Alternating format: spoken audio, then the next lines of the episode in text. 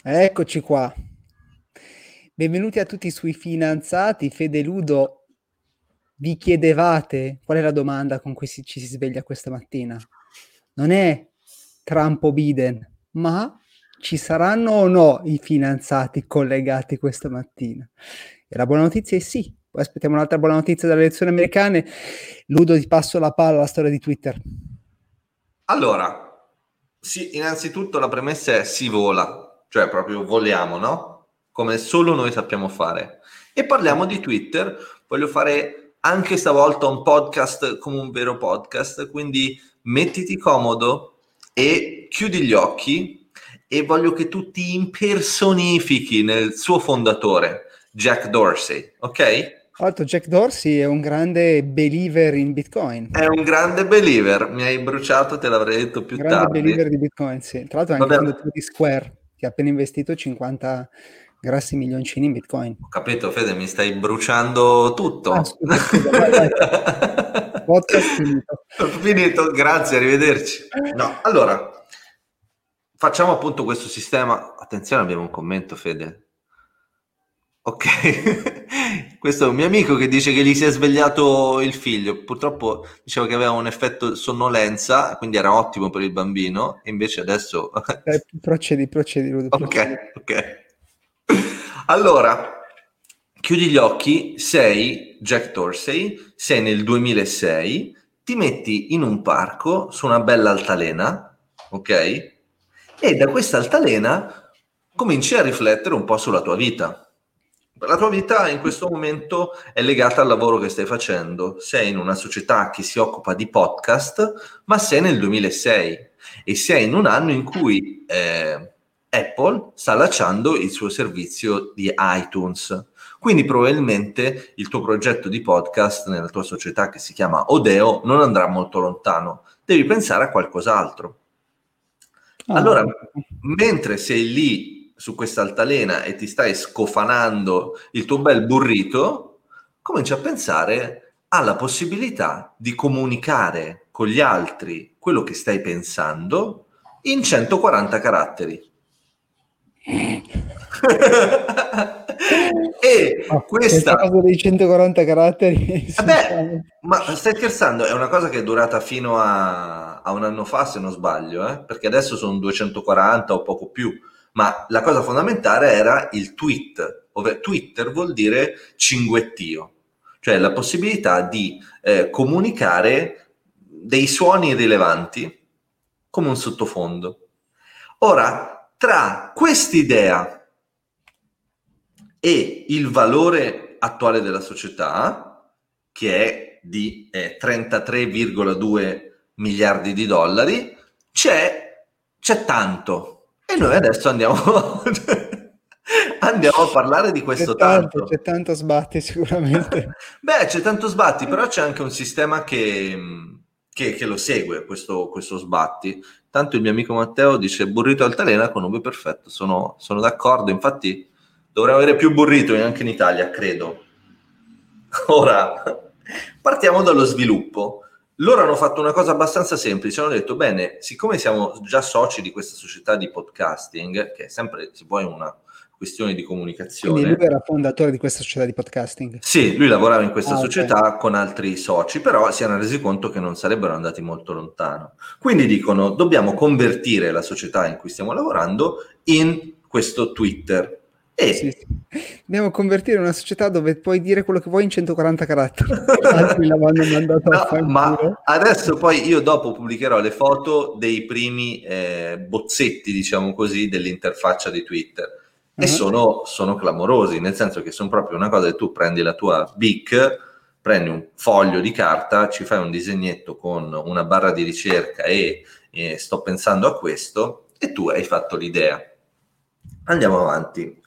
E arriviamo al lancio il 15 luglio del 2020, in cui Jack manda il suo primo tweet in cui dice eh, scrivendo il mio primo tweet. Ora, possiamo anche parlare di Dorsey, Jack Dorsey, tuo mito, mio mito, nostro mito. Perché nostro mito? Innanzitutto perché è un grande fan di Bitcoin.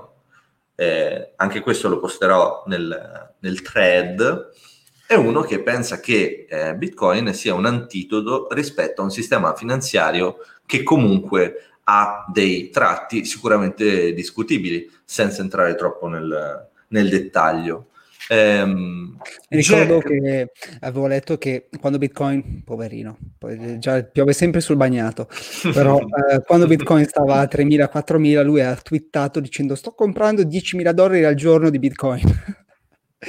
Quindi considerato che adesso sta a 13.007 eh, Jack eh, sì, ha fatto, ha fatto il cash. Bene. Ma lui ha fatto il cash, questo è importante, nel momento in cui è riuscito a quotare la società. Cioè nel momento in cui ha quotato Twitter, lui è diventato un miliardario. Ora, oltre a essere CEO di Twitter, Jack è anche CEO di Square, che è una società di pagamenti digitali che negli Stati Uniti impazza, cosa che in Italia ancora non è, eh, non è ancora arrivata, perché vabbè, è un servizio di cui magari faremo, faremo un podcast a proposito. Eh, Jack è un informatico, è un imprenditore, e come dicevamo, con questa piattaforma, che oggi vale circa 33 miliardi di dollari, ha avuto un impatto sociale devastante, nel senso che come ben sappiamo, essendo due splendidi millennials, Twitter è in grado di avere un'influenza sia sulla politica che sul giornalismo, che sul marketing di le grandi società, ma anche le piccole società. Insomma, ha cambiato sicuramente la, la vita di milioni di persone tranquillamente. Sul certo. funzionamento direi che non è necessario dilungarsi troppo perché chiunque credo stia in questo momento ascoltandoci ha o comunque sa come funziona Twitter e quindi secondo me il punto rilevante di cui dobbiamo parlare è il sistema che ha generato Twitter con i suoi pro e i suoi contro. Io per Vai. brevità direi che questo sistema lo possiamo chiamare sistema Silicon Valley che è un sistema che dal mio punto di vista ha delle differenze al di là del, come dire, del contesto che appunto fa la Silicon Valley, San Francisco, eccetera, eccetera, sono differenze culturali. E mm. permettimi di espormi, la differenza principale è la cultura del fallimento. Cioè, andiamo un po' nel, nel, nel dettaglio. Tu hai del denaro che ti devi immaginare come una nuvola, almeno questo è il mio punto di vista, e questo denaro non vede l'ora di essere investito. Cioè io ho miliardi di dollari che non so come investire e quindi il modo migliore per investire da un punto di vista potenziale il mio denaro è quello di finanziare startup. Per finanziare startup però io ho bisogno di persone che loro, sulla loro altalena nel parco mangiando il burrito pensino a qualcosa che cambi il futuro, che dica io voglio lanciare questa piattaforma qua. Ma per fare questo vuol dire che tu devi essere pronto a fallire. E soprattutto tu investitore devi essere pronto a dire su 10 progetti che finanzio, 9 probabilmente non vanno avanti per i prossimi tre mesi. Mm. Eh, sì, qua ci sarebbe tanto da dire sulla cultura del fallimento. Qui c'è dici tanto da dire, Fede. Dici Qui c'è tanto da... Ma in realtà... Anche, anche, semplicemente la traduzione, cioè fallimento in americano è failure, failure, failure, failure, failure. Failure ma non corrisponde. No, non, non, corrisponde. non, corrisponde. non è che per dire fallimento si dice failure. Quindi esatto. si dice, come si dice, bankruptcy. Come si bankruptcy. Dice? È vero, è vero, è vero.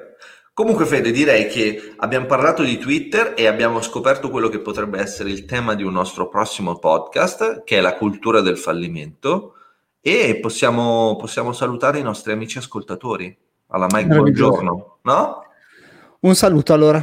Un saluto, Un saluto e mi raccomando, fallite tanto, fallite bene, prendete la vostra BIC, prendete il vostro pezzo di carta e scriveteci sopra your fucking ideas. Sì, vivete la vita con i vostri sogni. come sei disilluso, Fede, come sei disilluso. No, no, è vero, è vero. Va bene. Ciao, ciao buona giornata. ciao. ciao. ciao.